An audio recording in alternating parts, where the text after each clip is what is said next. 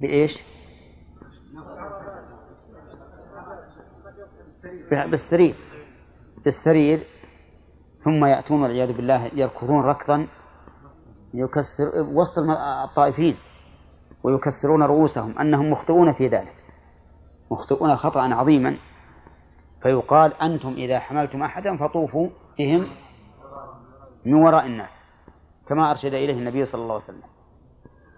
طيب النية.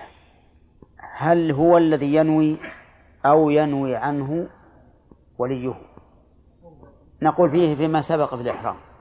نقول فيه ما سبق في الإحرام. إن كان يعرف النية قيل له انوي. هذا طواف هذا سعي. إن كان لا يعقل نوى عنه وليه. وفي هذه الحال هل يشترط أن يكون نعم. هل يشترط أن لا يكون وليه حاملا له؟ أو يصح أن ينوي عنه وهو حامل له؟ لأن عرفنا قبل قليل أنه إن كان يستطيع المشي مشى وإلا ركب. وإلا حمل يعني وإلا حمل. فهل ينوي عنه وليه وهو حامل له أو لا؟ نقول ينوي عنه وليه وهو حامل له إن كان وليه لا يطوف لا يطوف لنفسه. كان لا يطوف لنفسه. فإن كان يطوف لنفسه كان يطوف لنفسه ونوى عن نفسه وعن وليه فقال بعض العلماء إنه لا يصح الطواف. ويكون الطواف للمحمول دون الحامل. وقيل بالعكس للحامل دون المحمول. وقيل لهما جميعا. وقيل لهما جميعا. والصحيح أنه لا يصح إذا كان الصبي لا يعرف النية لا يصح أصلا أن ينوي عنه وعن طفله. لأنه لا يمكن أن يقع فعل واحد بنيتين عن شخصين لأن الطفل الآن هل منه عمل؟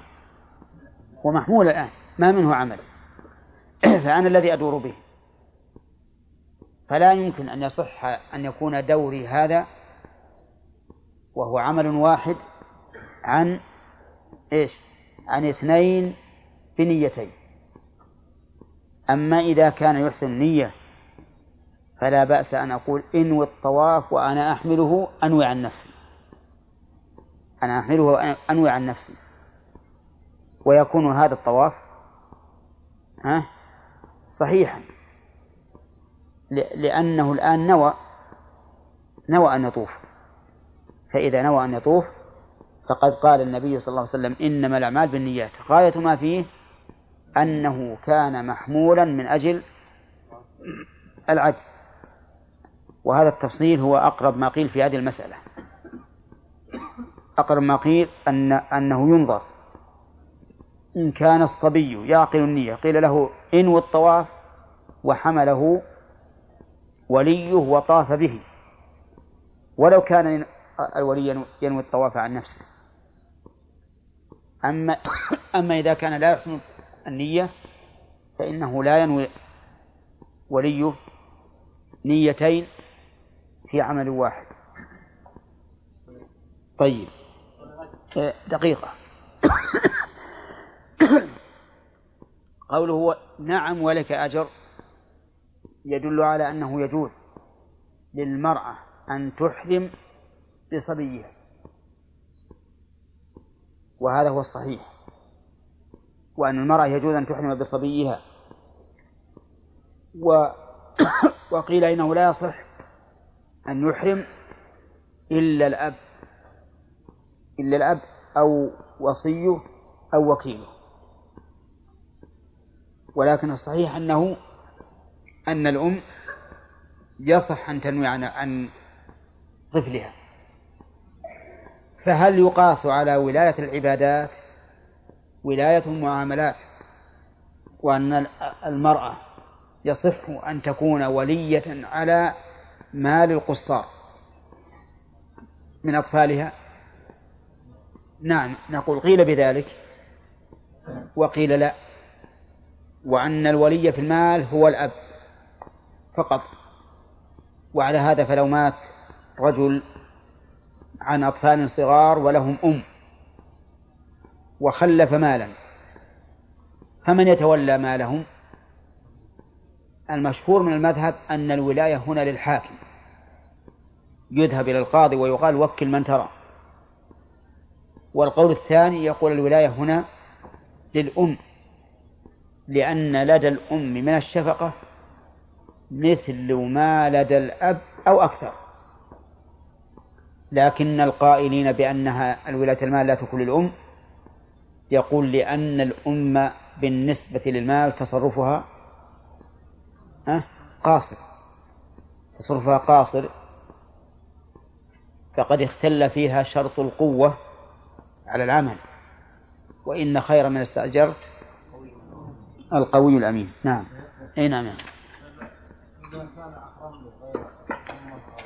نعم.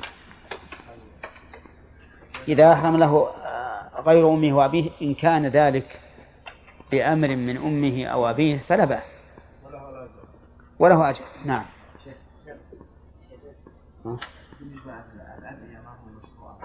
ها؟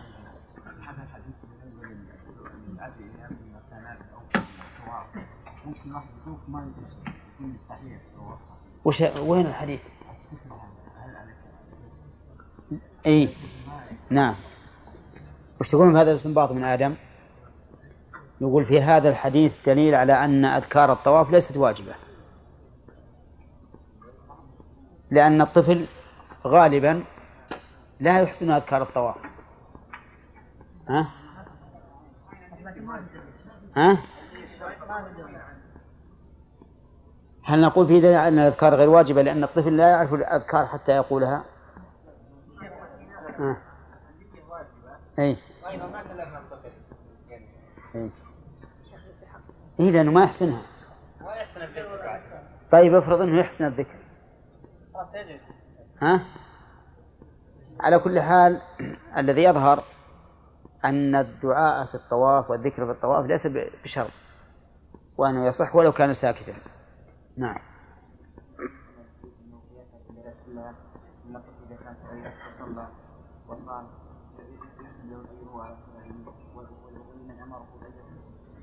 على تديبه نعم. إي نعم.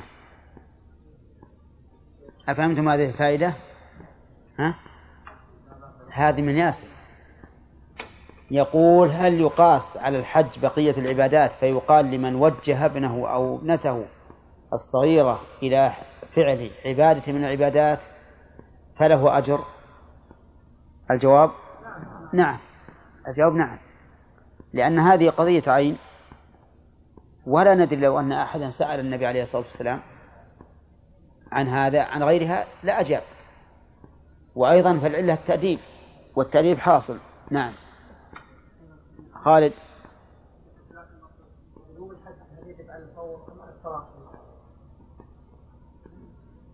لعله يأتينا إن شاء الله في تعليل نعم.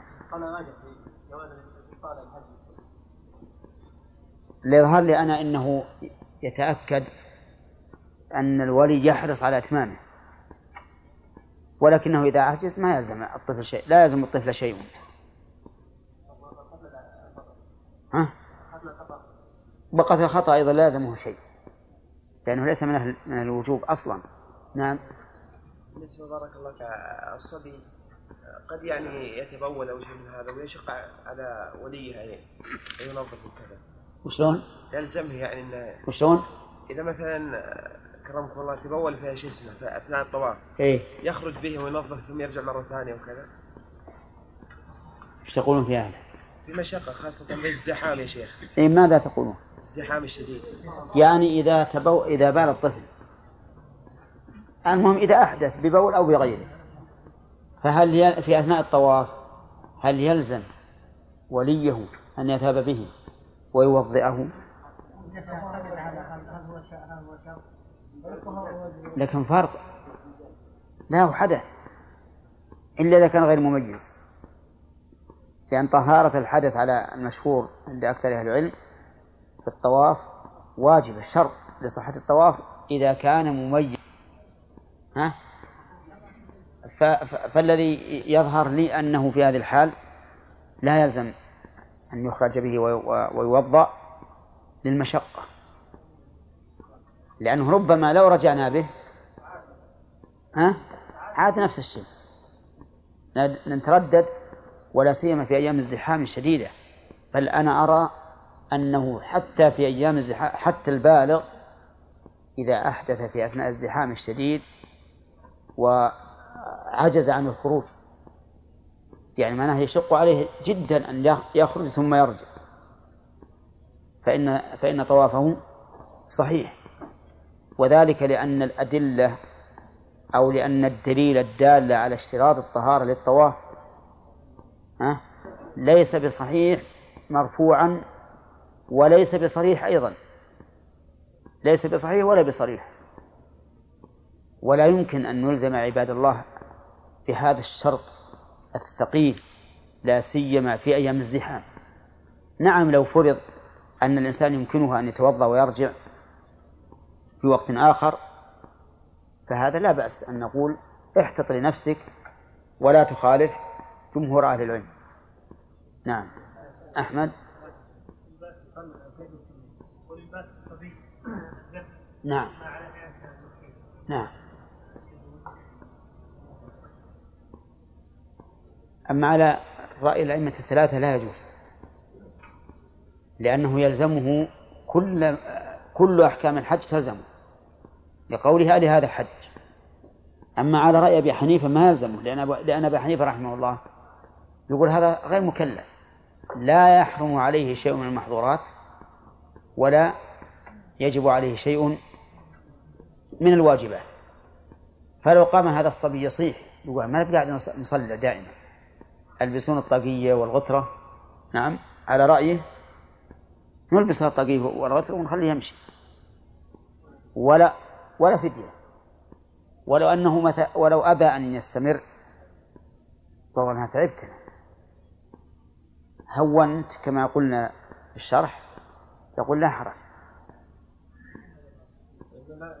أما عدم المضي فيه فالراجح عدم وجوب المضي فيه. وأما التزام أحكامه فظاهر النص أنه يلزم بأحكامه. يعني بمعنى أنه يكون على محظورات الإحرام. نعم عدل ما إذا كان مثلا البالغ أو الصبي إذا كان يدوم ثم أحدث فلم يشق عليه الخروج إذا خرج يتوضأ وجالس هل يعني يكمل أو يلتزم به؟ وش تقولون؟ ها؟ يبدأ من جديد يبدأ من قال وعنه رضي الله عنه بدء الدرس الجديد اليوم وعنه رضي الله عنه قال كان الفضل بن عباس رضي الله عنهما رديف النبي صلى الله عليه وسلم. فجاءت امرأة من خثعم فجعل الفضل ينظر إليها وتنظر إليه وجعل النبي صلى الله عليه وسلم يصرف وجه الفضل إلى الشق الآخر فقالت يا رسول الله إن فريضة الله على عباده في الحج أدركت أبي شيخا كبيرا لا يثبت على الراحلة أفأحج عنه؟ قال نعم. وذلك في حجة الوداع. يقول كان الفضل بن عباس رضي الله عنهما رديف رسول الله صلى الله عليه وسلم. والفضل أكبر من عبد الله. أكبر من عباس؟ أكبر من عبد الله. الفضل يقول كان رديف الرسول. فعيل بمعنى فاعل. أي رادفه. أي راكب معه في على الناقة. وقول جاءت امرأة من خثعم المرأة هذه مبهمة. ولا يهمنا أن تكون مبهمة أو معينة لأن المقصود هو القضية. طيب. فجعل الفضل ينظر إليها وتنظر إليه. جعل هذه من أفعال الشروع. ولا لا؟ من أفعال الشروع ذكرها ابن مالك في أي باب؟ في في باب أفعال المقاربة. في باب أفعال المقاربة. وقوله ينظر إليها وتنظر إليه. هل إليها إلى ذاتها جسمها أو إلى وجهها؟ يحتمل. أن المراد إلى وجهها وأن المراد إلى ذاتها يعني جسمها وهيئتها لأن المرأة ينظر إليها من الناحيتين من ناحية الوجه ومن ناحية الجسم. والأجسام تختلف في النساء منهن الطويلة والقصيرة والمتوسطة والعريضة والمتوسطة والدقيقة وهكذا. وقوله وجعل النبي صلى الله عليه وسلم يصرف وجه الفضل إلى الشق الآخر أي إلى الجانب إلى الجانب الآخر. كلما نظر صرفه النبي عليه الصلاة والسلام إلى الجانب الآخر. وقولها إن فريضة الله على عباده في الحج أدركت أبي شيخا يعني الآية أو النص الذي فيه الفريضة حصل بعد أن بلغ والدها الشيخوخة. وقولها أفأحج عنه يعني حجة الفريضة. قال نعم يعني حج عنه. هذا الحديث كما رأيتم في حجة الوداع. وحجة الوداع هي الحجة التي حجها النبي صلى الله عليه وسلم آخر عمره. ولم يحج قبلها بعد بعد هجرته. وهل حج قبل الهجرة؟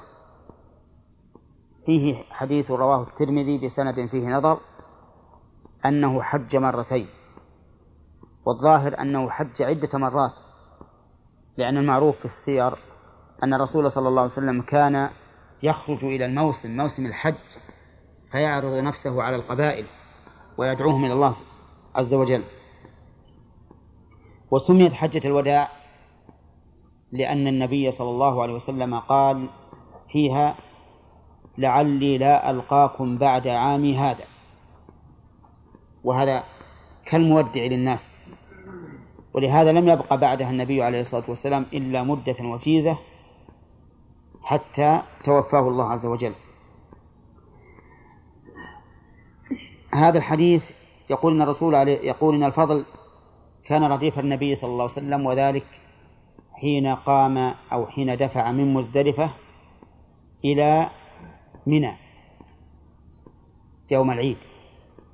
والنبي صلى الله عليه وسلم أردف في دفعه من عرفة إلى مزدلفة أسامة بن زيد وأردف في دفعه من مزدلفة إلى منى الفضل بن عباس.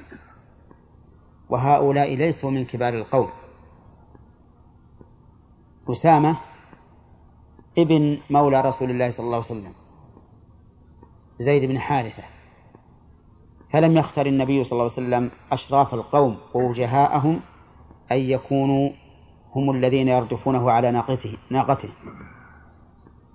بل اختار من صغار القوم في السن واختار المولى يردفه من عرفة إلى مزدلفة. لأن الرسول عليه الصلاة والسلام لا يعتني بالمظاهر ولا تهم بل كان من عادته عليه الصلاة والسلام أنه يكون في أخريات القوم يتفقدهم. يعني ما يكون هو الأول في سفره يكون هو الأخير حتى يتفقد أصحابه وينظر من يحتاج إلى أمر. وقصة جابر في جمله واضحة. فإن جابر بن عبد الله كان معه جمل. جمل ضعيف. ما يمشي. يقول فلحقني النبي صلى الله عليه وسلم فضربه ودعا ضرب الجمل ودعا فسار الجمل سيرا لم يسر مثله قط. حتى صار الجمل يكون في مقدمة القوم وجابر يرده. لأن الرسول دعا له عليه الصلاة والسلام. فقال له النبي صلى الله عليه وسلم أتبيعني إياه؟ كان بالأول يريد أن يسيبه يتركه. ما في فائدة قال نعم. قال بعنيه بأوقية. كم الأوقية؟ أربعون درهما. قال لا. فقال بعني. فباعه. فاشترط أن يحمله إلى أهله في المدينة. فأعطاه النبي صلى الله عليه وسلم شرطة فلما وصل إلى المدينة دفع إليه النبي صلى الله عليه وسلم الثمن وقال له خذ جملك ودراهمك فهو لك. اللهم صل وسلم عليه. المهم أن أن هذا الحديث يدل على أن الرسول صلى الله عليه وسلم من عادته كان يكون في أخريات القوم. وقوله ف فجاءت امرأة من خثعم أي من القبيلة المعروفة من خثعم بهذا الاسم خثعم تريد أن تسأل النبي صلى الله عليه وسلم. وكان من عادة النساء بل من المشروع في حقهن في حال الإحرام أن يكشفن وجوههن. وهي جاءت كاشفة وجهها لأن هذا هو المشروع في إحرام المرأة إذا لم يكن عندها رجال أجانب. والنبي صلى الله عليه وسلم ذكر ابن حجر أن من خصائصه أنه يجوز له من النظر إلى المرأة والخلوة بها ما لا يجوز لغيره. وهي تقابل النبي صلى الله عليه وسلم الآن ولكن الفضل رضي الله عنه وكان رديف النبي صلى الله عليه وسلم. كان شابا وسيما يعني جميلا. فجعل ينظر إليها وتنظر إليه. ونظر رجل شاب لامرأة وهي تبادله النظر يخشى منه الفتنة مهما كان الإنسان. ولكن النبي صلى الله عليه وسلم سد هذا الباب فجعل يصف فضل وجه الفضل إلى الشق الآخر. ولم يأمر المرأة أن تغطي وجهها لأن المشروع في حق النساء كما قلت الكشف عن وجوههن في حال الإحرام. فقالت يا رسول الله تناديه بهذا الوصف الذي هو أفضل أوصاف الرسول عليه الصلاة والسلام. أفضل أوصافه أن يكون عبدا رسولا. قالت يا رسول الله إن فريضة الله على عباده إلى آخره. قولها رضي الله عنها إن فريضة الله على عباده في الحج وأقرها النبي صلى الله عليه وسلم على ذلك يدل على أن على أن الفريضة كانت متأخرة. أدرك تباها وهو شيخ كبير لا يثبت على الراحلة يعني ما يستطيع يبقى على الراحلة لأنه كبير والكبير عادة تلحقه المشقة بسرعة. هذا إذا تمكن من إيش؟ من الركوب. وإلا فقد لا يتمكن أصلا. يقول ف أفأحج عنه حج الفريضة أو النافلة؟ الفريضة. قال نعم يعني حج عنه. و وذلك في حجة الوداع. يعني ذكر هذا ليفيد أن هذا الحكم متأخر. لئلا يقول قائل لعله في أول الإسلام. فنسخ أو ما أشبه ذلك. هذا الحديث كما ترون فيه عدة فوائد مهمة منها جواز الإرداف على الدابة. منين عبد الله ناخذ.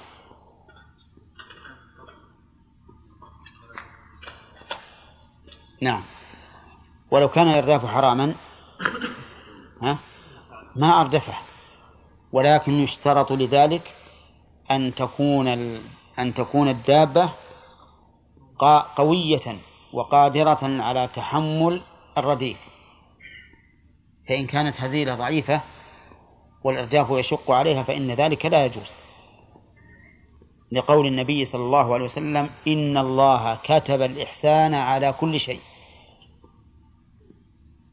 كتب الإحسان على كل شيء. طيب. ومن فوائد الحديث تواضع النبي صلى الله عليه وسلم حيث أردف الفضل بن عباس دون أشراف القوم وأردف كما ذكرت قبل قليل أردف في دفعه من عرفة إلى مزدلفة أسامة بن زيد. طيب. ومن فوائد الحديث أن الصحابة رضي الله عنهم من أحرص الناس على طلب العلم ذكورهم وإناثهم. لقولها فجعل فجاءت امرأة من خثعم فسألت النبي عليه الصلاة والسلام. ومنها أن طلب العلم لا يختص بالرجال فكما أن الرجل يشرع له طلب العلم بل يتعين عليه إذا كان لا تقوم لا تقوم إذا كانت عبادته لا تقوم إلا به فإنه يتعين عليه فكذلك المرأة ولا فرق. و حديث جواز نظر الرجل إلى المرأة. لا. ها؟ أو عدم. عدم جواز نظر الرجل إلى المرأة كما استدل به النووي وغيره من أهل العلم وأنه لا يجوز للرجل أن ينظر إلى المرأة. الدليل صرف النبي صلى الله عليه وسلم وجه الفضل إلى الشق الآخر. وهل هذا عام؟ يعني لا يجوز له أن ينظر إلى المرأة. لا لشهوة ولا إلى غير شهوة؟ ها؟ طيب نشوف. هذا الحديث هل يدل على العموم؟ قد يقول قد يقول قائل إن هنا شيئين تعارضا ظاهر وأصل. الظاهر هو أن الفضل رضي الله عنه كان ينظر إليها وتنظر إليه وهذا يدل على شيء في النفس ورغبة. وإلا لما جعل ينظر إليها والرسول يصرف وجهه. أليس كذلك؟ طيب. هذا ظاهر. وهنا أصل يبعد هذا الظاهر. وهو زكاء الصحابة رضي الله عنهم. ولا, ولا سيما في مثل هذه الحال. وهو محرم. فإنه يبعد جدا أن ينظر إليها نظر شهوة. فأيهما نقدم؟ أنقدم الظاهر أم نقدم الأصل؟ نعم الأصل. إذا قلنا بذلك لزم منه أن الرجل إذا رأى امرأة كاشفة الوجه وجب عليه أن يعرض وهو كذلك. فإذا رأى, رأى, رأى امرأة كاشفة الوجه وجب عليه أن يعرض. ولكن هل ينكر عليها أو لا ينكر؟ إذا كانت في السوق فلا شك أنه يجب عليه الإنكار. إذا كان في السوق يجب عليه الإنكار. وكذلك أيضا إذا إذا كانت في مكان يطلع عليه هذا الرجل كما لو كانت في البيت عند زوجها وأخي زوجها فإنه يجب يجب الإنكار عليها إذا كانت كاشفة الوجه. طيب. يستفاد من هذا الحديث جواز كشف المرأة وجهها أمام الرجال الأجانب. لا إله إلا الله. ما يستفاد؟ طيب أقول يستفاد من هذا الحديث جواز كشف المرأة وجهها عند الرجال الأجانب. طيب الذي يقول لا يستفاد يأتي بالدليل لأن هذه المرأة كاشفة وجهها. مصطفى. يقول بعدم بعدم جواز وقد رأى هذه المرأة وجهها فإذا هذا غير مقصود. له علم كشف الوجه. إيه. بسبب. لا ابن عباس هو الذي روى الحديث. اي المرأة. اي ابن عباس مع انه يقول بوجوب ستر الوجه. فهذا هنا كشف الوجه هنا لعلة أو لسبب. إيه ما في بعد تعليل آخر. إبراهيم. اولا نقول الشيخ هذا قضية عين. ويحتمل أنه كان ينظر إلى وجهها أو يحتمل احتمال آخر. ولو لم يرد إلا هذا الحديث ربما قيل به لكن عندنا أدلة أخرى. فنحمل هذا الحديث محملا دائقا. إيه. طيب عبد الله. شيخ أيضا كانت أمهات المؤمنين رضي الله عنهن أو كان أمهات المؤمنين رضي الله عنهن مثل عائشة رضي الله عنها إذا مر الركبان غطينا وجههم. دعنا من هذه أدلة أخرى الكلام على هذا الحديث هل يدل لأنك إذا قلت يدل احتجت إلى الجواب عنه وإن قلت لا يدل لم تتكلف الجواب عنه. لأن ما دل خلاص ما في دليل. نعم. نعم. لأن المرأة كانت محرمة أولا. وبحضرة الرسول صلى الله عليه وسلم جاءت تسأل الرسول. يمكن يمكن أن يقال أن النبي صلى الله عليه وسلم كان كان هو الفضل من فضلهما يعني وليس معهما أحد. فجاءت كاشفة وجهها ولم يراها إلا وسلم وابن عباس والفضل. هذا وجه. وجه آخر شيخ نقول أنها كانت محرمة بمناسك الحج. شوف الآن يعني معناه يمكن أن نقول لا دليل فيه ليش؟ لأن فيه احتمالا كبيرا أنه لم يحضرها إلا النبي صلى الله عليه وسلم والفضل بن عباس ولا لا؟ قد يكون مثلا هي تمشي وليس حولها أحد إلا الرسول عليه الصلاة والسلام والفضل بن عباس والرسول صلى الله عليه وسلم وكذلك ابن عباس لكن ابن عباس لا يلزم أن يكون يرى وجهها لأنه قد يكون خلفها. نعم؟ الكلام على الفضل. المش... المسألة مع الفضل. وإذا وجد الاستدلال وإذا وجد الاحتمال بطل الاستدلال. لكن قد يقول لك قائل هذا الاحتمال قائم. هذا الاحتمال قائم. أنه ليس حولها إلا النبي صلى الله عليه وسلم والفضل لكنه بعيد. لأن الغالب أن الصحابة يلتفون حول النبي صلى الله عليه وسلم.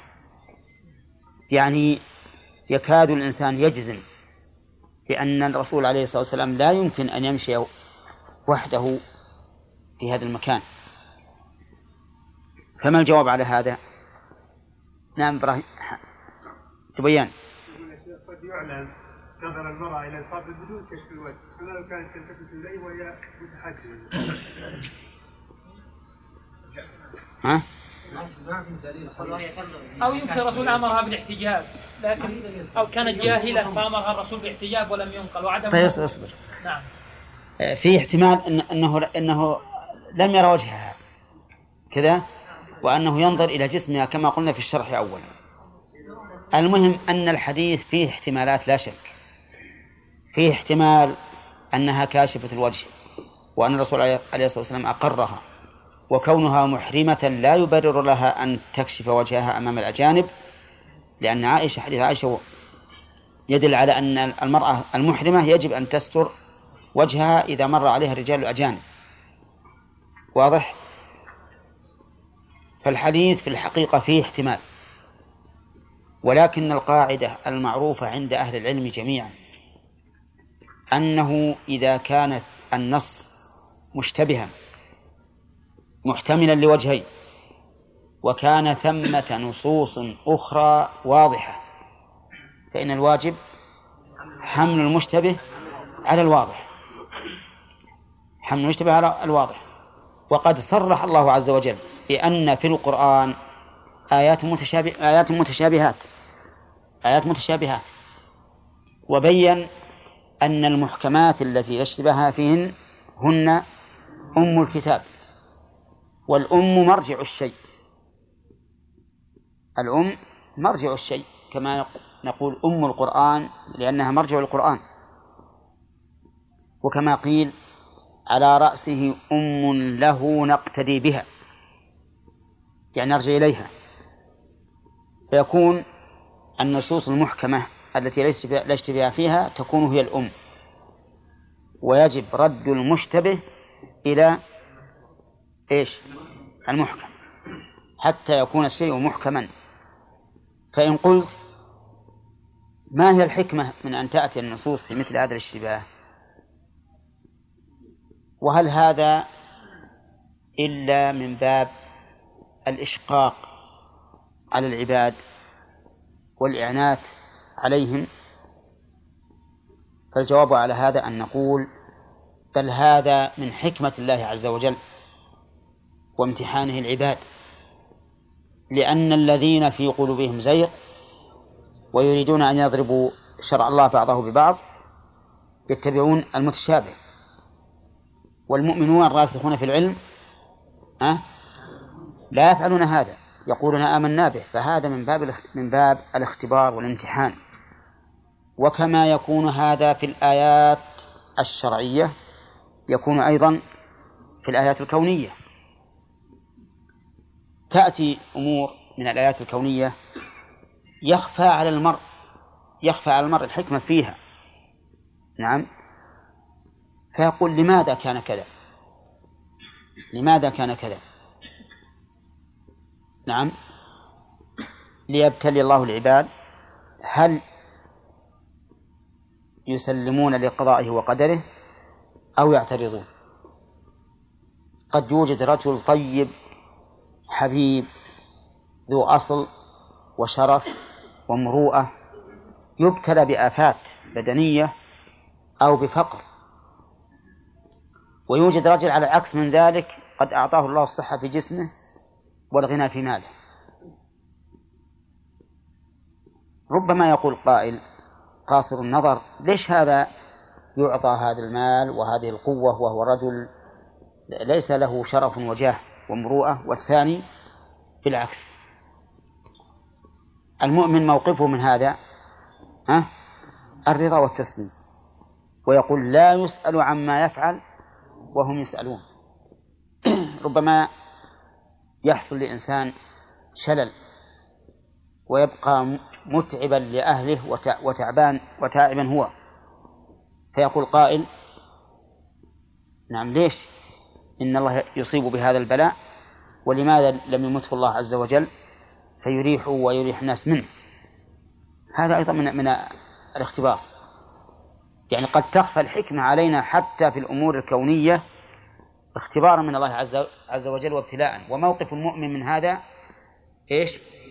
أن أن نعم أن يرضى ويسلم ويعلم أن الله سبحانه وتعالى له الحكمة فيما فيما فعل.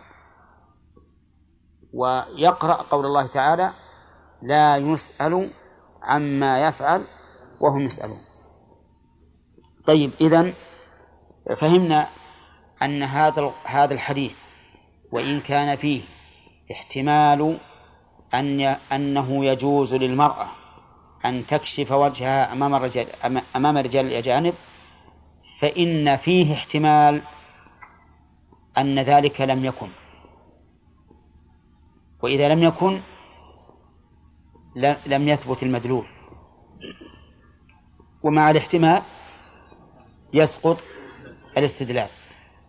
ثم على فرض أيها الإخوة على فرض أن الحديث هذا نص في الجواز.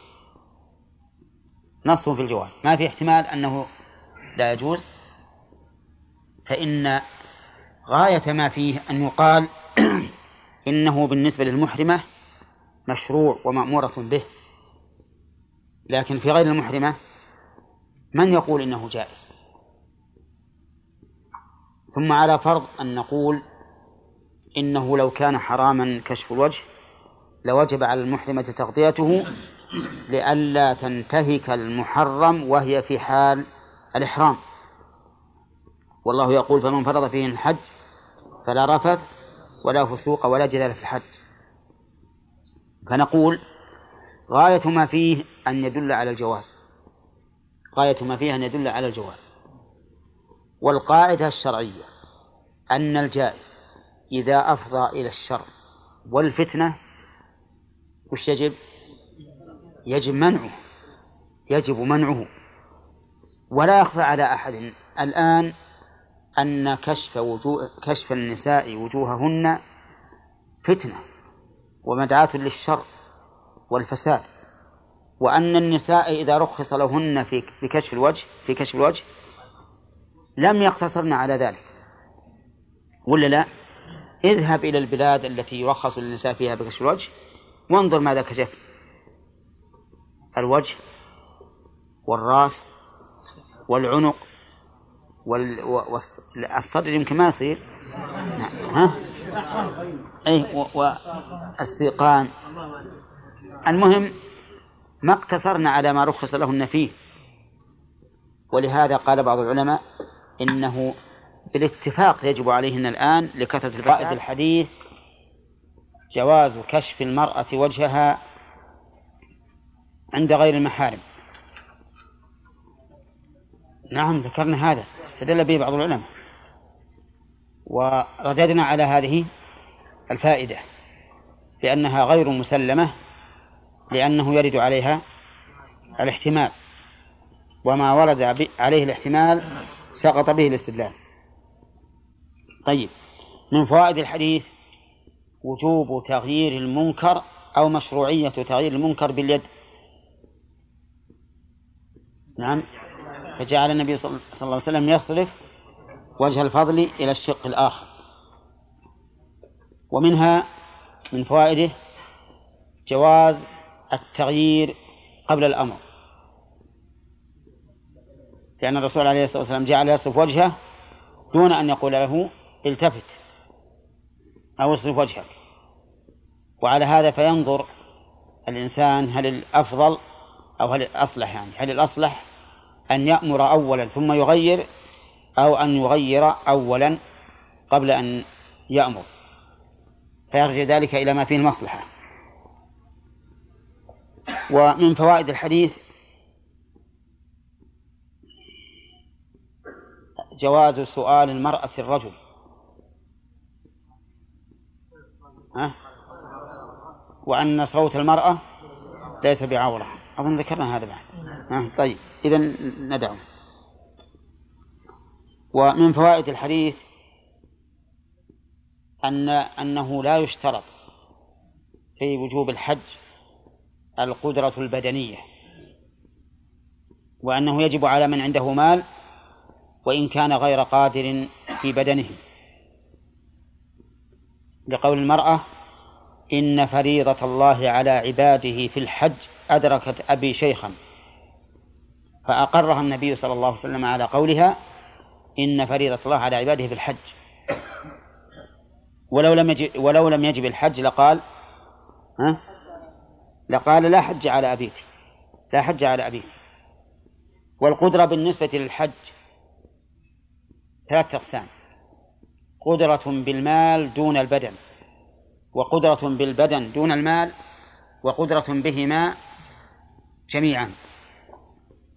القدرة بهما جميعا توجب على الإنسان أن يحج بنفسه والقدرة على الحج بالبدن دون المال ها تسقط.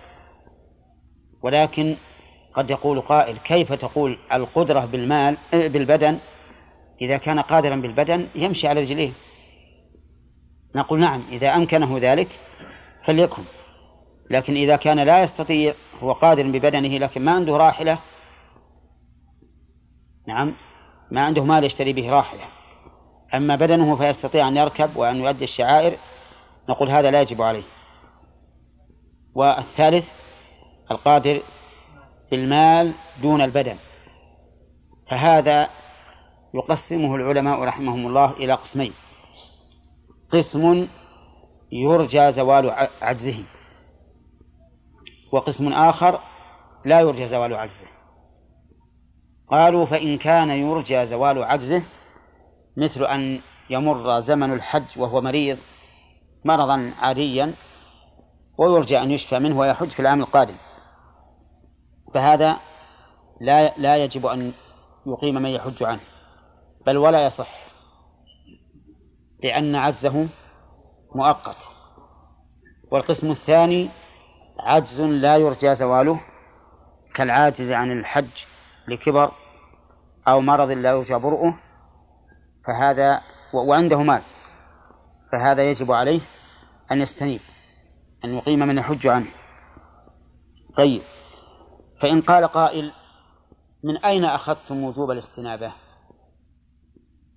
فالجواب من إقرار النبي صلى الله عليه وسلم المرأة على قولها إن فريضة الله على عباده أدركت أبي. فإذا كان فرضا عليه ووجد من يقوم مقامه فإنه يلزمه أن يقيم من يقوم مقامه. فإن قلت إن الحديث هذا يدل على الجواز لأن المرأة لم تسأل عن الوجوب وإنما سألت عن عن الجواز. فالجواب إذا كان جائزا كان واجبا لأنه إذا كان جائزا فمقتضاه صحة حج غيره عنه فإذا قلنا إنه واجب عليه فإنه يجب أن يقيم من يحج عنه. ومن فوائد الحديث أنه إذا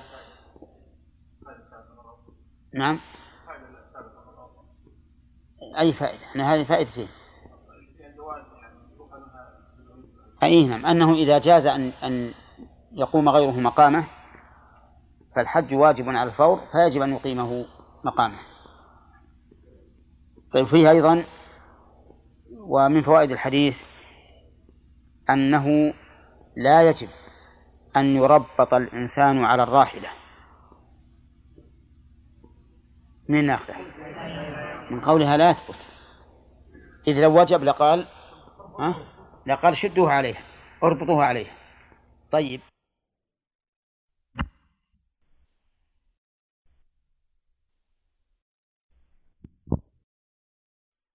هل مثل ذلك من لا يستطيع الركوب على السيارة لكونه يتقيأ ويدوخ؟ ها؟ مثله؟ اي نعم مثله. لأن بعض الناس وشاهدته أنا بعيني إذا ركب على السيارة بدأ يتقيأ ويدوخ ولا ي... ما يشعر إلا إذا نزل. لا شك أن هذا مشقة مشقة شديدة أشد من تربيط الشيخ الكبير. و... نعم. ما ما هنا الآن جمال. ولا إذا أمكن على كل حال هو هو نتكلم عن السيارة. أما إذا أمكن الطائرة فنعم يلزمه. لكن مشكل أنه إلى وصل إلى وصل المطار ها؟ إيه. هو أكثر ما يهمها البنزين. أي رائحة هنا طيب من فوائد الحديث؟ جواز حج المرأة عن الرجل. لأن الرسول عليه الصلاة والسلام أذن لهذه المرأة أن تحج عن أبيها وهي امرأة عن رجل. ومن فوائده جواز حج الرجل عن المرأة. ها؟ من باب أولى. طيب جواز حج المرأة عن المرأة والرجل عن الرجل. طيب ومن فوائده أن أن نعم التي هي حرف جواب تقوم مقام السؤال. لقولها لقوله نعم. يعني حج عنه. ها؟ مقام الجواب. لكن مقام السؤال يعني كمعاون في الجواب.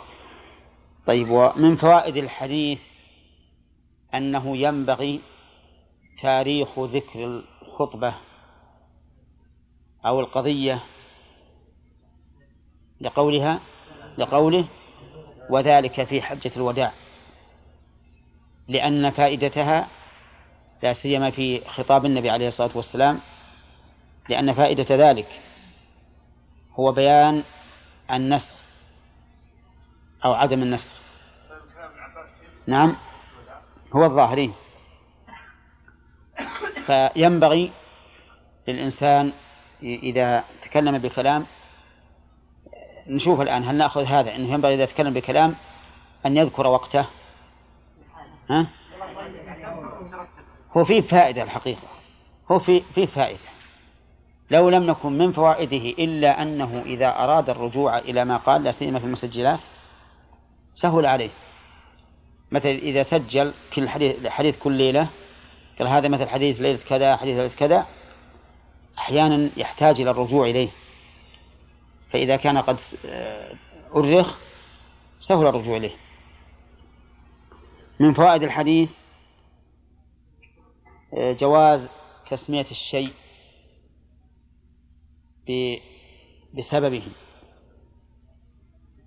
قوله وذلك في حجة الوداع لأن سبب ذلك قول الرسول عليه الصلاة والسلام لعلي لا ألقاكم بعد عام هذا طيب وش فيه بعد؟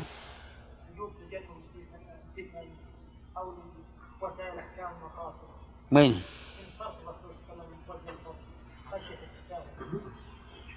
تغيير منكر ها تغيير منكر لك.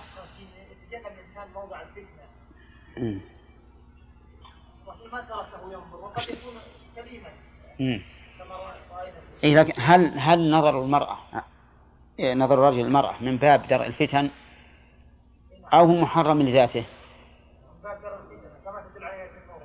يعني مثلا لو فرضنا ما في فتنة رجل يقول هذه مثلا زوجة أخوي هي عندي بمنزلة الأخت.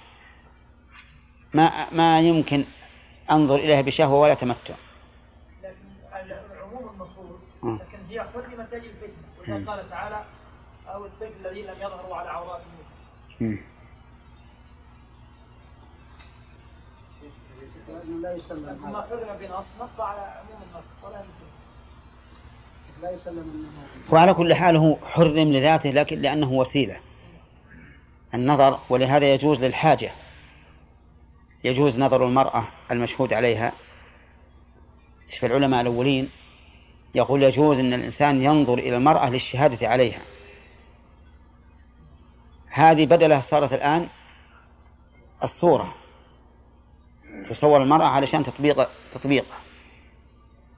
طيب أيهما أحفظ الصورة أو النظر؟ طيب والنظر ما يمكن ينسى؟ ها؟ يعني مثلا امرأة أقرت بحق لشخص وقال بشهد عليها واحتاج الشهود إلى أن يروا وجهها. لهم أن ينظروا إلى وجهها لإثبات الشهادة. العلماء نصوا على ذلك. بل قالوا أبلغ من هذا. له أن ينظر إلى وجه من تعامله. امرأة تعامل تشتري منه ذهب تشتري منه حاجات أخرى. له أن ينظر إلى وجهها علشان يضبطها. ها؟ إيه. المهم على كل حال أي على كل حال المرأة المشهود عليها هي اللي يمكن يكون هكذا. يجوز أن ينظر إليها لأن لأن المرأة المحتجبة لا يعرفها إلا بالصوت. لا يعرفها بالصوت والصوت الأصوات تتداخل. نعم. مع أن المسألة فيها شيء من النظر لأن الأعمى يشهد بماذا؟ بالصوت. وشهادته جائزة مقبولة. لكن على كل حال ما في أسئلة الآن. نعم أقول الآن إن, إن النظر حرام لذاته لكن أصله من باب سد الذرائع. يعني محرم لغيره ولهذا جاز منه ما تدعو الحاجة إليه. وهذه قاعدة ذكرها أهل العلم بأن ما حرم للوسيلة فإنه جائز إذا دعت الحاجة إليه وأظننا ذكرناه في النظم. لكن ما حرم للوسيلة؟ ل... أي نعم لكن ما حرم للذريعة يجوز للحاجة كالعرية. هنا العرايا من ربا الفضل. ولكنها تجوز عند الحاجة هنا نعم الحج واجب إيش؟ أن فريضة الله على عباده في الحج أن الحج فريضة؟ اي نعم صح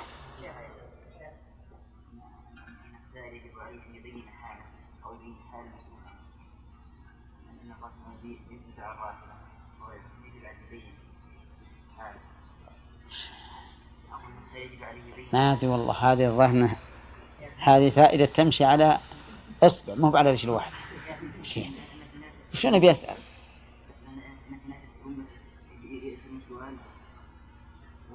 يبين حالهم طيب مثل مثل السؤال مثل لو قال إن أبي أدركته فريضة الله على عباده فهل أحج عنه؟ يعني ممكن يكون هكذا السؤال. إيه يمكن. يمكن. يعني معناه أنه ينبغي أو يجب على السائل إذا سأل أن يذكر جميع الأوصاف التي قد يختلف بها الحكم. لأنه لو قالت إن أبي أدركته فريضة الله على عباده في الحج أفأحج عنه؟ يحتاج إلى تفصيل. بأن يقال ها أعاجل هو أم قادر؟ واضح؟ فإذا ينبغي للسائل أن يذكر جميع الأوصاف التي يختلف بها الحكم حتى لا يحتاج المسؤول إلى استفصال. نعم. ها؟ لا و... ها؟ إيه إيه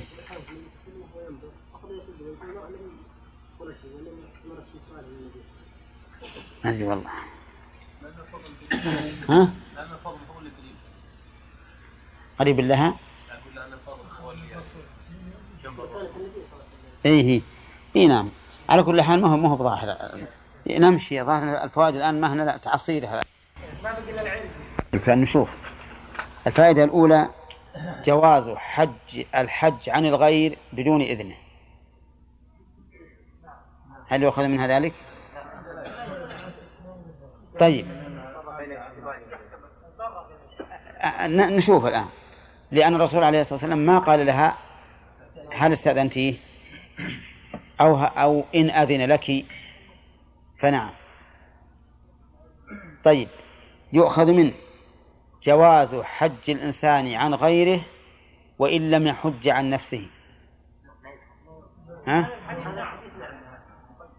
طيب الآن هذه المرأة يظهر أنها حاجة وهي لا تسأل عن حجها الآن عن الحج المقبل. إذن لا حاجة إلى أن يقول لها أحججت عن نفسك لأنه يعلم أن هذا الحج لها أو يغلب على ظنه. وحينئذ لا يكون فيه دليل على أنه لا يجوز حج الإنسان عن غيره حتى يحج عن نفسه. أما الأول فالظاهر أنه واضح أن الإنسان يحج عن غيره وإن لم يستأذنه. إيه نعم. نعم.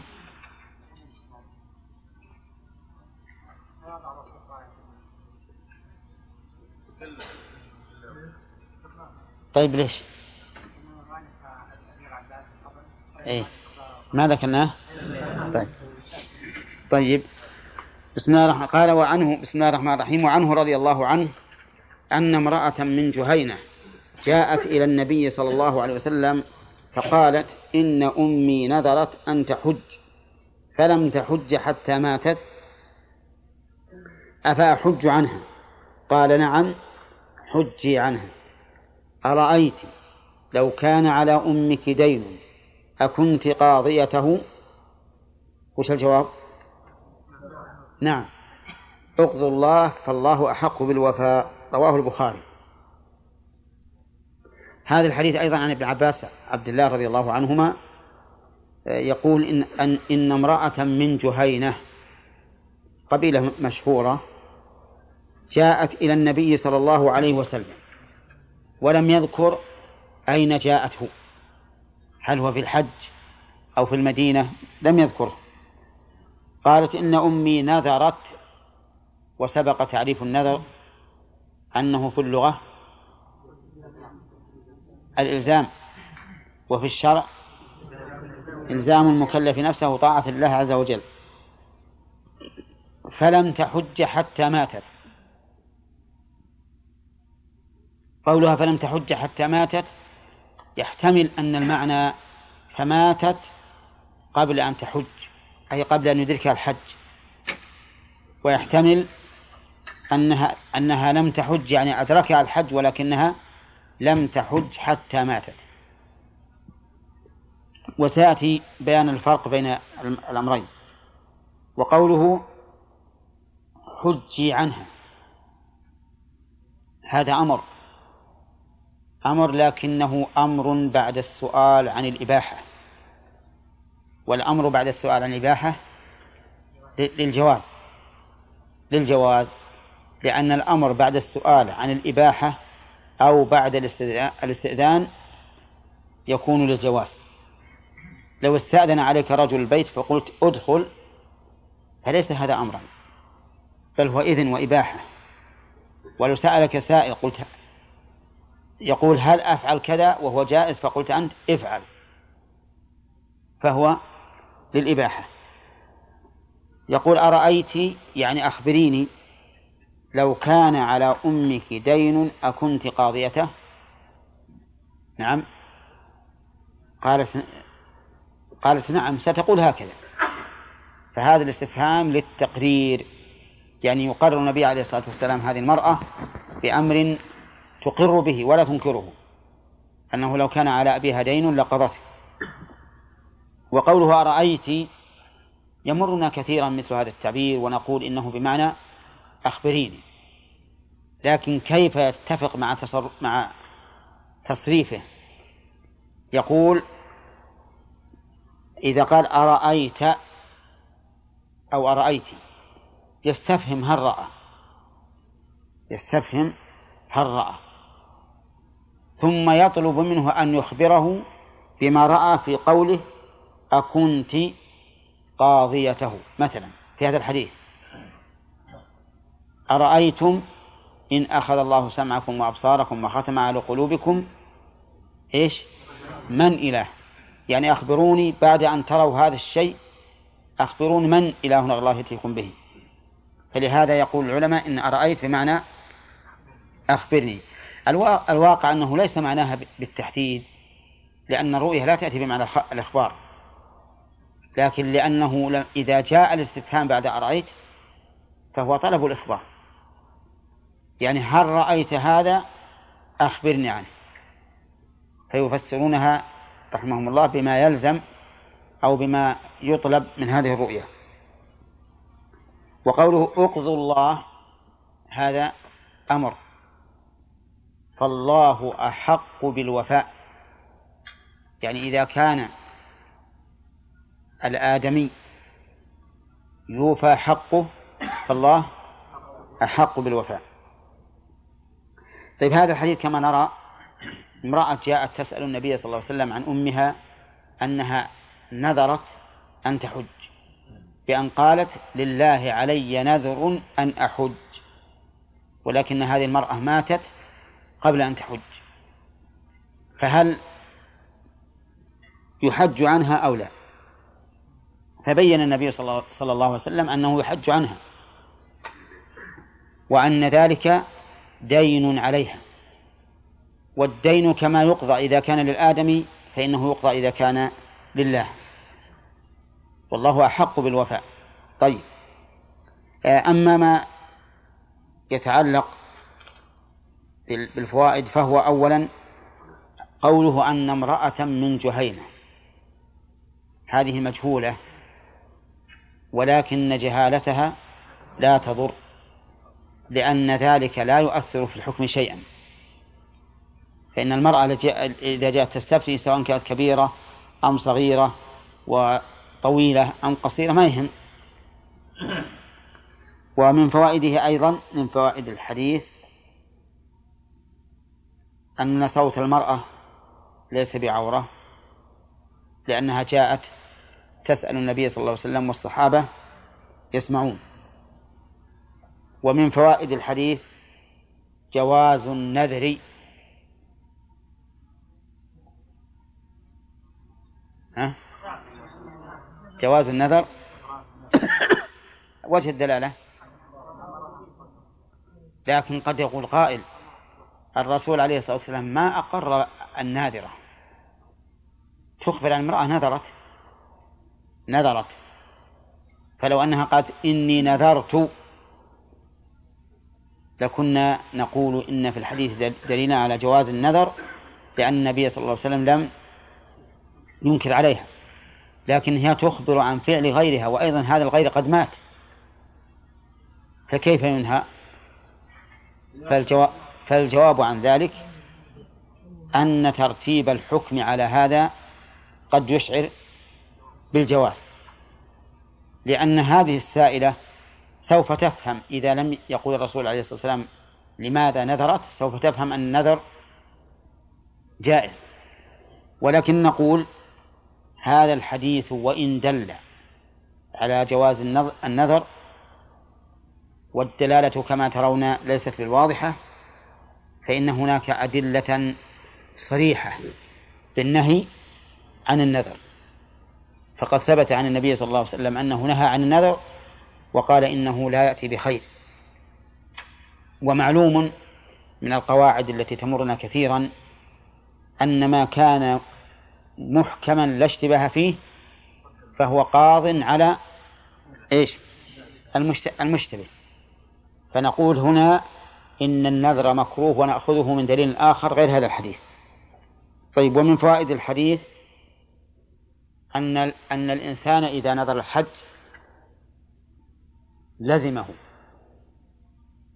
وجه الدلالة تشبيه النبي صلى الله عليه وسلم له بالدين. والدين يجب على المرء قضاؤه.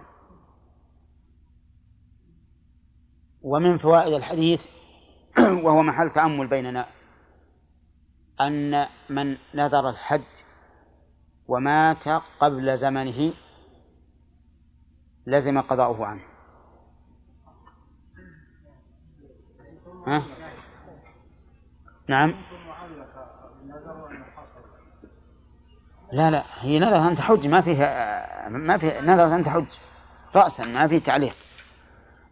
فهل نقول إن الإنسان إذا نذر الحج ومات قبل إدراك زمنه يسقط عنه لأنه لأنه ما فرط لم يفرط. أو نقول لما ألزم نفسه بذلك لزمه. الحديث في الواقع ها يحتمل هذا وهذا. ولكن الذي تقتضيه الأدلة الأخرى أنه إذا مات قبل إدراك زمنه فلا شيء عليه. فلا شيء عليه. وذلك لأنه وإن لم يشترطه بلفظه فقد اشترطه بحاله. فإن الرجل مثلا إذا قال في رجب الله عليه نذر أن أحج. معلوم أنه متى متى يكون هذا الحج؟ في ذي الحجة. لا يمكن أن يكون المراد أنه يحج في رجب. فهو كأنه قال إذا جاء شهر ذي الحجة فلله عليه نذر أن أحج. فيكون هذا المعلوم كالمشروع وعليه فنقول إن الإنسان إذا نذر زمنا معينا ومات قبل إدراكه فإنه لا شيء عليه. واضح؟ سواء كان معين بالتعيين بالزمن مثل أن يقول لله علي نذر أن أصوم الشهر الفلاني فيموت قبل إدراكه أو يقول أن أحج فيموت قبل زمن الحج فهذا لا يجب عليه طيب ومن فوائد الحديث أنه لا يجب قضاء النذر على الفور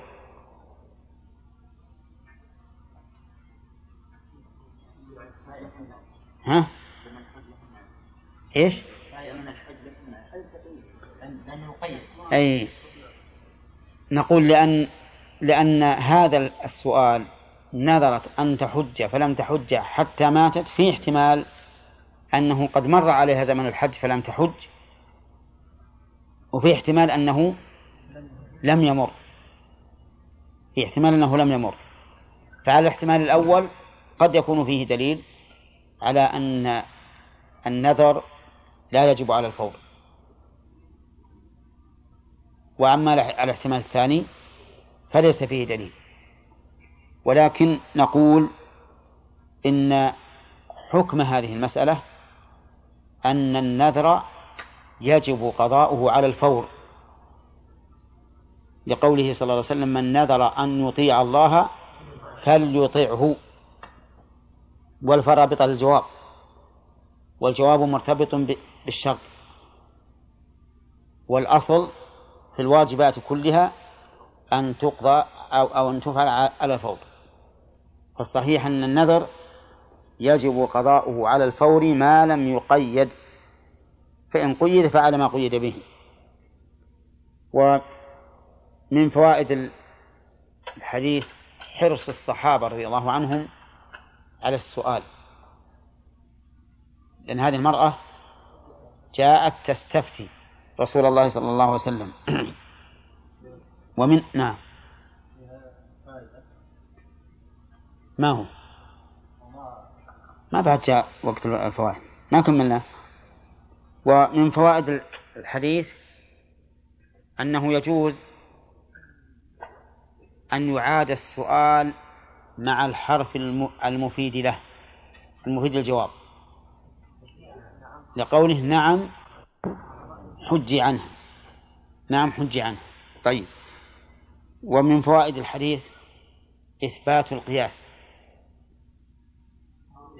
حيث قاس النبي صلى الله عليه وسلم نذرها على الدين الذي يقضى ومنها حسن تعليم النبي صلى الله عليه وسلم وذلك بضرب المثل المثل بحيث يبين المعقول بالمحسوس. ومن الفوائد أنه ينبغي للإنسان أن يسلك هذا المسلك في تعليم الناس. لأن من الناس من لا يستطيع أن يفهم المعنى إلا بضرب المثل. ومنها أن لله تعالى على خلقه واجبا. لقوله اقضوا الله. ولا شك أن أن لله على خلقه واجبا. حق الله على على العباد أن يعبدوه ولا يشركوا به شيئا. أن يعبدوه لا بد أن يعبدوه ولا يشركوا به شيئا. طيب. ومن فوائد الحديث أنه إذا تزاحم حق الله وحق الآدمي قدم حق الله. لقول لقوله فالله أحق بالوفاء. وأحق اسم تفضيل. ولكن قد ينازع في هذا الحكم والاستدلال له. أما في الحكم فينازع بأن يقال كيف نقدم حق الله على حق الآدمي والمعروف أن حق الآدمي مبني على المشاحة وعدم السماح والعفو. وحق الله سبحانه وتعالى ها؟ مبني على العفو والمسامحة. فكيف نقول إن إن حق الله أولى أن يقضى؟ كذا. وأما المنازعة في الاستدلال فنقول إن النبي صلى الله عليه وسلم جعل هذا من باب قياس الأولى. بمعنى أنه إذا جاز هذا فهذا أولى. يعني إذا جاز وفاء دين المخلوق فوفاء دين الله من باب أولى. وهذا لا يقتضي أنهما إذا اجتمعا قدم حق الله. واضح؟ فإن قلت كيف يمكن اجتماعهما؟ فالجواب يمكن. هذا رجل توفي وخلف ألف درهم وكان عليه لزيد ألف دينا وعليه لله ألف زكاة. كم اللي عليه؟ ألفان. ها؟ ألفان. والرجل خلف ألفا. إن قضينا دين الآدمي أهملنا الزكاة. وإن قضينا الزكاة ها؟ أهملنا دين الآدمي فماذا نصنع؟ نقول يتحاصان. يتحاصان بالسوية. وكيفية المحاصة؟ أن نقول انسب الموجود إلى المطلوب. كم الموجود؟ ألف. والمطلوب؟ ألفان. صح؟ نسبة الألف إلى الألفين النصف. فنعطي الزكاة خمسمائة ودين الآدمي خمسمائة. طيب فإن أسقط الآدمي حقه لكل الزكاة ولا يقول الورثة لنا حنا؟ لنا نحن ها؟ نقول إذا أسقطه صار صار للزكاة. صار للزكاة. أما إذا أخذه ثم أعطاه الورثة فهو للورثة. أو إذا قال تنازلت عنه للورثة فإنه يكون للورثة. أما إذا قال تنازلت عنه فمعناها أنه أبرأ الميت منه و- ويكون للزكاة. هذا هو الظاهر. لأن الاشتراك هنا اشتراك تزاحم. انتبهوا. الاشتراك هنا اشتراك تزاحم. يعني اشتراك الزكاة وصاحب الحق بالألف اشتراك تزاحم. فإذا زال الزحام بقي الثاني منفردا ولا قد يقول قائل إن المال انتقل إلى الورثة فإذا انتقل للورثة صار لهم الألف ثم توفى الزكاة خمسمائة لأنه نصيبها وإذا أسقط الطالب حقه رجع للورثة لكن نقول لا هذا من باب اشتراك التزاحم فإذا زال الزحام ثبت للواحد نعم أين الفاعل والمفعول؟ أت هي الفاعل ضمير مخاطب هنا ولا ضمير متكلم؟ أيها. كلها ضمير مخاطب. إيه حرف خطاب بس حرف خطاب فقط بدليل أنه يقال أرأيتم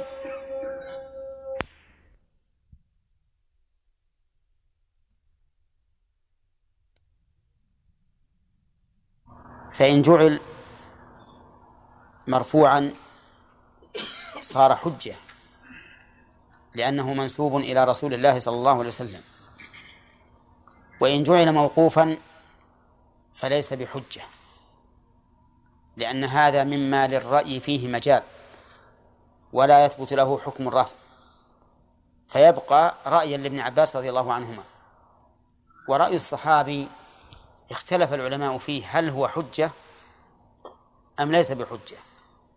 والصحيح أنه حجة لا سيما الصحابة المعروفون بالعلم والفقه لكنه يس... لكنه حجة بشرطين أن لا يخالف النص وأن لا يعارضه قول صحابي آخر. فإن خالف النص فالمتبع النص وإن عارضه قول صحابي آخر ينظر في الراجح. واضح؟ وذلك لأن الصحابة رضي الله عنهم أقرب إلى الفهم والفقه. في كتاب الله وسنة رسوله صلى الله صلى الله عليه وسلم لأنهم عاصروا نزول نزول النصوص وعرفوا كلام النبي صلى الله عليه وسلم ومراده. ونحن نشاهد الآن أن أعلم الناس بقول العالم هم تلامذته تلامذته. إذن فأعلم الناس بشريعة النبي صلى الله عليه وسلم هم الصحابة رضي الله عنهم. طيب لننظر الآن من فوائد هذا الحديث ونشرح الفوائد يس- يستفاد من هذا الحديث صحة حج الصبي. لقوله فعليه حجة أخرى فبين بقوله حجة أخرى أن الأولى صحيحة. لأن لأن أخرى مؤنث آخر. وعليه فيفيد صحة حج الصبي وقد أفاده حديث ابن عباس السابق الذي فيه أن النبي أن امرأة رفعت إليه إلى النبي صلى الله عليه وسلم صبيا فقالت هل هذا حج؟ قال نعم ولك أجر ومن فوائد الحديث أن هذا الصبي لو بلغ في أثناء الحج فإن الحكم يختلف كيف؟ إذا بلغ في أثناء الحج فإن بلغ قبل فوات الوقوف ووقف بعرفة أجزأه الحج عن فريضة الإسلام لقول النبي صلى الله عليه وسلم الحج عرفة عرفت؟ ها؟ كيف؟ النية تنقلب ما يهم النية تنقلب دقيقة إذا. إذا إذا بلغ قبل فوات الوقوف بأن بلغ يوم عرفة وهو في عرفة أو بلغ ليلة العيد ثم رجع فوقف بعرفة. فإنه فإن حجه يجزئه عن طوا عن حج عن فريضة الإسلام. إلا أن الفقهاء رحمهم الله استثنوا من ذلك مسألة وهي ما إذا كان مفردا أو قارنا وسعى بعد طواف القدوم.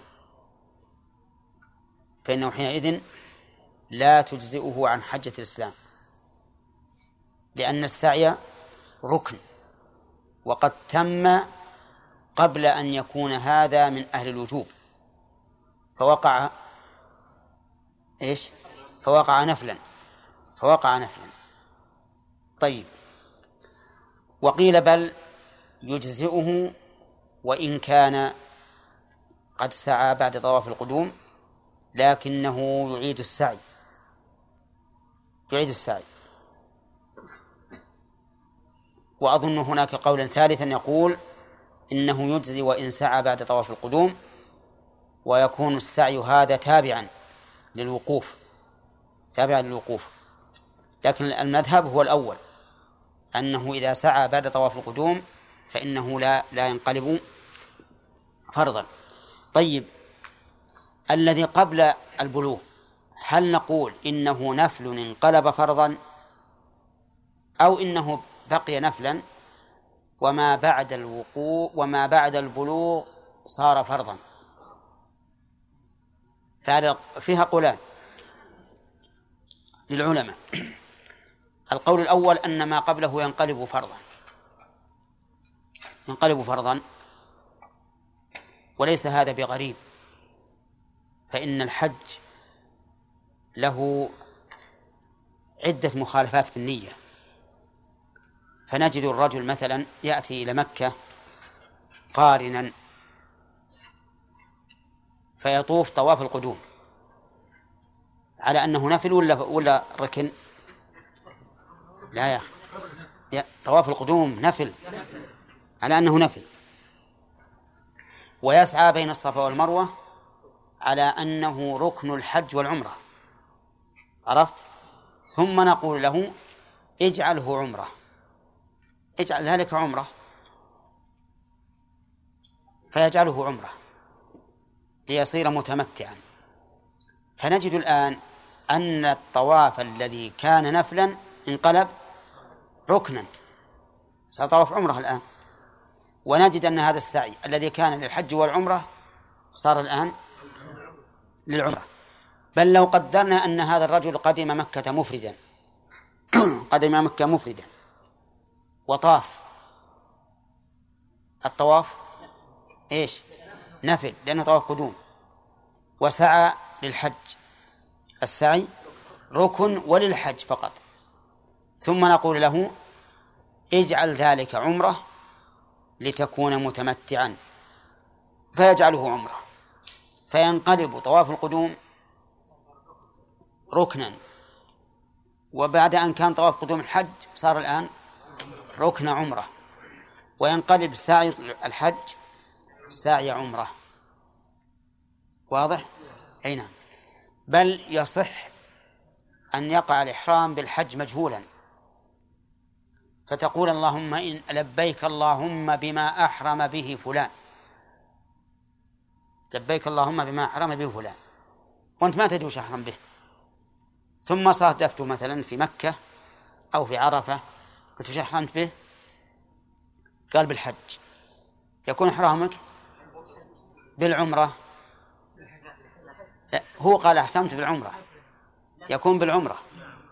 بالحج والعمرة قرانا يكون بالحج والعمرة قرانا. ولهذا لما قدم علي من اليمن قال له النبي صلى الله عليه وسلم بما بما أهللت؟ قال بما أهل به رسول الله صلى الله عليه وسلم. قال فإن معي الهدي فلا تحل. وصح إحرامه مع أنه مجهول. وجاء أبو موسى قال بما أهللت؟ قال بما أهل به رسول الله صلى الله عليه وسلم فأمره أن يجعله عمرة. وألغى أن يكون قارنا لأن أبا موسى ليس معه هدي. وقد أمر النبي صلى الله عليه وسلم أصحابه الذين ليس معهم هدي أن يجعلوها عمرة. فتجد الآن أن الحج يختلف عن غيره. فهذا الصبي الذي بلغ في عرفة ينقلب إحرامه من النفل إلى الفرض. ولكن هل السابق يكون فرضا أو هو نفل؟ في هذا خلاف بين العلماء.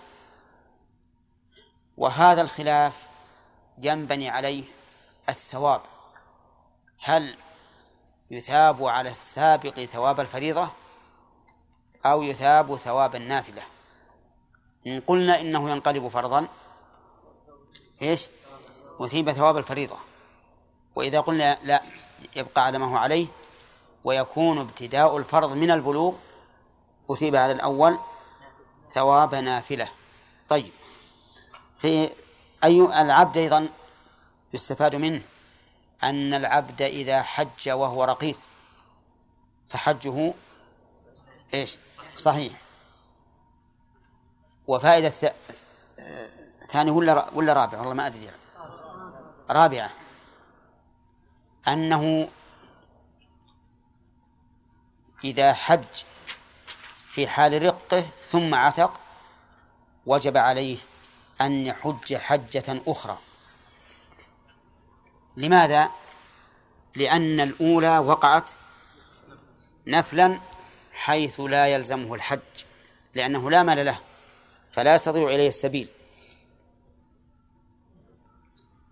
فلذلك قلنا يجب عليه أن يعيد الحج مع أن العبد هذا كان بالغا عاقلا فاهما واعيا.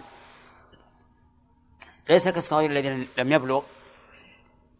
وهذه المسألة الثانية اختلف بها العلماء.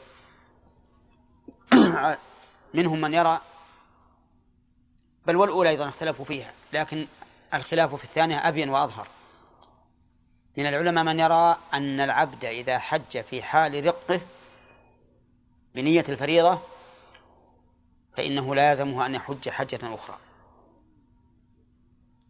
وذلك لأن سقوط الحج عنه ليس لخلل فيه ذاته يعني ليس لأن الرجل ليس من الوجوب ولكن لأنه لا يستطيع لأنه مملوك فليس عنده مال وليس مالكا لنفعه ما يقدر يحج إلا بإذن سيده فلهذا نقول إنه ليس. ليس عدم وجوب الحج عليه لخلل في نفسه وأنه ليس منه الوجوب ولكن لأنه غير مستطيع وهذا لا يمنع من إجزاء الحج عن الفريضة بدليل أن الفقير لازمه الحج ولا لا؟ أه؟ لازم الحج ولكن لو حج لو تكلف الحج وحج على قدميه أجزى ولا لا؟ أجزى حتى عن الفريضة حتى عن الفريضة. لأن ذلك ليس لمع ليس لمعنى يعود إلى الشخص نفسه ولكنه يعود إلى شيء خارج وهو عدم القدرة المالية. فلهذا كان القول الراجح في هذه المسألة أن العبد إذا حج قبل عتقه ونوى به الفرض فهو فرض ويجزء عن الفريضة ولازمه أن يحج حجة أخرى. لأن هذا العبد من أهل التكليف وسقوط الحج عنه ليس لمعنى في نفسه ولكن لمعنى خارج وهو عدم القدرة عليه فإذا تكلف وأذن له سيده وحج فنعم. طيب لكن لو حج بغير إذن سيده سيده يقول لا تحج ولكنه قال ما علي منك أبحج وحج يجزئه ولا لا؟ هذا لا يجزئه لأن زمنه مغصوب. زمنه مغصوب فإن زمنه كان مملوكا لمن؟ لسيده. فإذا غصب نفسه فإنه لا لا يجزئه. فإن قلت ألم يقل الفقهاء إن العبد الآبق من سيده تصح منه صلاة الفريضة؟ ولا تصح منه صلاة النافلة أفمن هذه؟ ها؟ فالجواب أن بينهما فرقا لأن الحج في هذه الحال أي قبل أن يعتق ها؟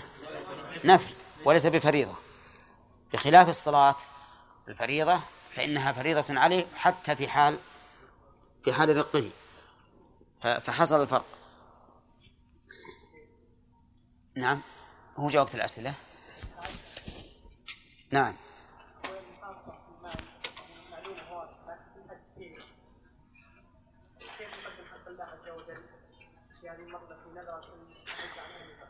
هو هذا الرجل ميت. أما في حال الحياة وهو ما دام عليه دين ما يمكن يجب عليه الحج. ها؟ كيف إيش؟ أقول كيف تزاحم حق الله كيف يتزاحم؟ هذا رجل كان غنيا. ما تزاحم ما في ذكر زحام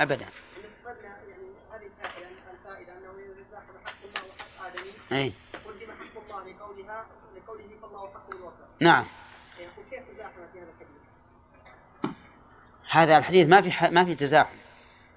لكن يقول لو لا ظاهر قوله أحق بالوفاء أنه لو تزاحم حق الله وحق الآدمي قدم حق الله. أما الحديث ما فيه حق آدم حج العبد بغير إذن سيده يعني تكون في تكون نافلة. له لا ما تصح أصلا. لا نافلة ولا لا نافلة ولا فريضة. نعم. نعم. لو ان شخص غصب ماله وحجج نعم. لا. لا ما يقيس لأن العبد مملوك لسيده بدن بدنه مملوك لسيده. ولا يتصرف في زمنه أبدا إلا لسيده أو بإذنه. أما المال فليس له دخل في, هذا لأن الإنسان قد يحج بلا مال. نعم.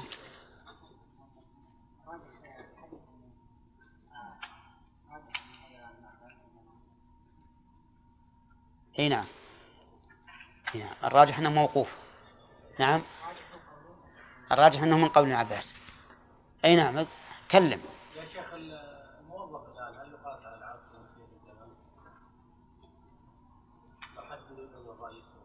أي نعم. هو لا شك إنه حرام عليه. لا شك أنه حرام عليه لكنه يفرق بينه وبين آه، العبد أن ملك ال-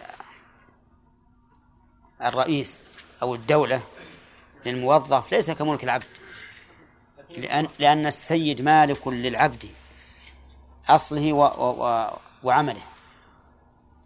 أما هذا فإنه فإنه مالك لمنفعته هذه لا لجميع منافعه. ولهذا الم- الموظف لو تصرف بعد أن ينتهي الدوام أو في نفس الدوام تصرفا لا يخل بالعمل فله أن يفعل ذلك. بخلاف العبد. نعم فوزي. شيخ ما سبق قلنا ان شروط الحج منها البلوغ لكن حديث ابن عباس التي رفعت المرأة يعني الصبي نعم أنها حج استفدنا ان من هذا الحديث انه يعني يجوز الصبي وصحيح نعم. أيضا هذا الحديث. نعم. انه يجوز حج الصبي لكن كيف يشترط يعني البلوغ؟ يعني أيضا هنا يعني إن الصبي البلوغ شرط للوجوب لا